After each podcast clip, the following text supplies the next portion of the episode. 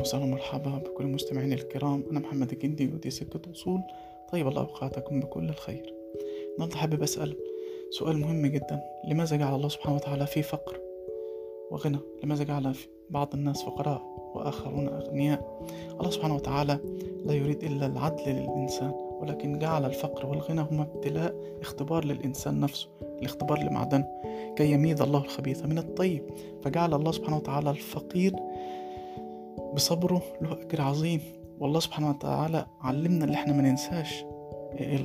الفقير فجعل الغني هو من يبحث عن الفقير حتى تستقيم الحياة. فإذا الحياة هي ابتلاء ولكن الله سبحانه وتعالى يريد مننا عن طريق الصدقة أن إحنا نجعلها عدل. نعدل كفة الحياة كي يميز الله الخبيث من الطيب. مين بيتصدق؟ وربنا سبحانه وتعالى جعل للصدقة شروط وخصائص حتى يعلم الإنسان أن الله سبحانه وتعالى يتركه وحيدا. فجعل الله سبحانه وتعالى من خصائص الصدقة رقم واحد السرية الكاملة. إن هو ربنا سبحانه وتعالى قال لا تعلم يساره ما أنفقت يمين. شماله ما تعرفش أنفق إيه.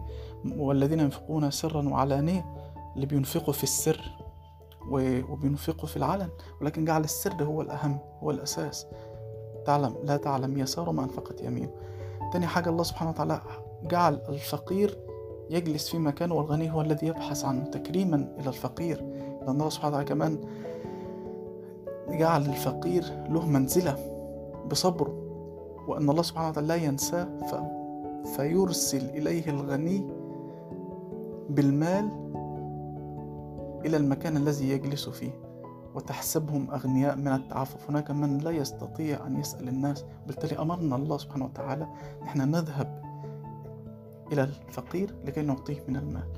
ورقم واحد السرية. رقم اثنين أذهب أن أذهب أنا إلى إلى الفقير أن يذهب الغني إلى الفقير حتى يعطيه من مال الله الذي أعطاه لأن المال هو مال الله. وأنفقوا مما جعلكم مستخلفين فيه.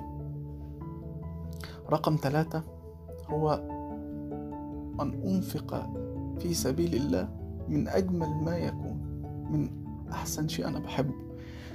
أكرم شيء أنا أتمناه. ليس ولا أنفق أي شيء آخر لا أرضاه لنفسي. أو حتى الباقي مني. يعني مثلا بال... عندنا كده بال... بالمصري بنقول دايما اديله الباقي الأكلة الباقية مننا دي. أو اديله البنطلون ده ضيق ضيق عليك وإدم عليك فنديهوله نطلعه لله لا. طلع لله أجمل ما يكون. طلع لله أفضل ما يكون.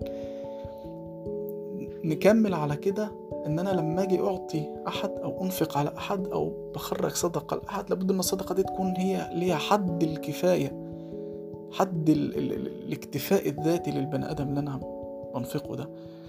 لأن الإنفاق ليه ليه شروط ومن أحد شروطه اهمها إن أنا أكفي الإنسان. ويسألونك ماذا ينفقون؟ قل العفو.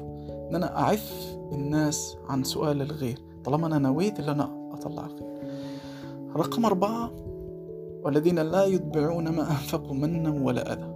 والذين يب والذين لا يتبعون ما أنفقوا من يعني ما, ما بكتش اللي قدامي ما عتتش عليه ما, ما لو أنا مش قادر أقول له مش قادر وشكرا بالابتسامة الجميلة وشكرا على كده.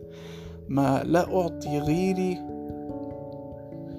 يعني بال بال زي ما إحنا بنقول كده أنا مش قادر أقول الكلمة بصراحة لأنها بتبقى صعب بوجعه وأنا بديله الفلوس. لا غلط. المال هو مال الله لم يؤتيه إليك بذكائك ولا بمجهودك كما تعتقد يا ابن آدم. لا الله سبحانه وتعالى أعطاك المال هو ابتلاء إيجابي ليك يشوف الله يشوفك الله سبحانه وتعالى. هل هتحسن الاستخدام ولا هتسيء الاستخدام؟ وده المهم في في الحياة. يجب أن نعلم أن الله سبحانه وتعالى يريد الحياة أن تكون مستقرة هادئة جميلة ينعم فيها الناس بالخير. وينعموا مع بعضهم البعض بالحب والسلام والأمان. الله سبحانه وتعالى أمرنا وحثنا على الصدقة وجعلنا نبحث عنها بكل ما أوتينا من قوة.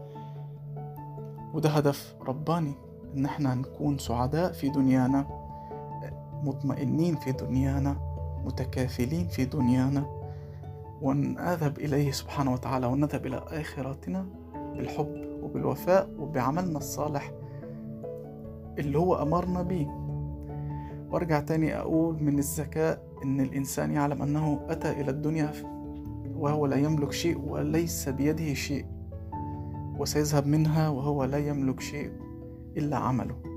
فمن الذكاء إن أنا أستغل وانفقوا مما جعلكم مستخلفين فيه.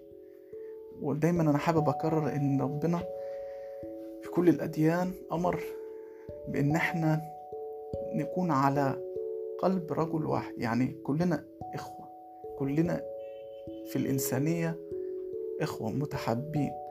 وبالتالي أنا مرة بسأل صديقي بكلمه عن الموضوع ده وصديقي مسيحي يعني فقال لي كلمة جميلة جدا. قال لي برضه إحنا عندنا في المسيحية جملة إن الصدقة بتطفئ نار الرب أو بتطفئ غضب الرب. وبالتالي أيضا يعني لو إحنا بنفكر صح هنتلاقي إن الأديان كلها بتحث الإنسان على العيش بسلام وإنسانية وجمال. في آن واحد. أتمنى لكم كل الخير يا رب وكل السلام وكل الحب. وما ضيعش عملي اللي أنا بعمله سواء من صدقة أو غيره بإن أنا أجهل مصادر قبول ربنا لهذا العمل واللي بيها هتجعل مجتمعي كمان سليم قويم. ما أقدرش ما أجرحش في حد ما ما في حد لأن ربنا من الخصائص اللي حطها هي و... و... لو فكرنا فيها نتلاقى إن ربنا سبحانه وتعالى جعل لنا سبب واحد هو عدم خدش حياء ما أنفق عليه أو ما أتصدق إليه. وعشان السلم المجتمعي كمان يكتمل يبقى ناجحين في الدنيا بعملنا وناجحين في الآخرة بعملنا الطيب في الدنيا. أتمنى لك كل التوفيق يا رب وكل الحب. ده كان حلقتنا النهاردة وكان موضوعنا. أتمنى أن أنا أكون ربنا وفقني فيه. وتحياتي لكم أنا محمد الجن. السلام عليكم.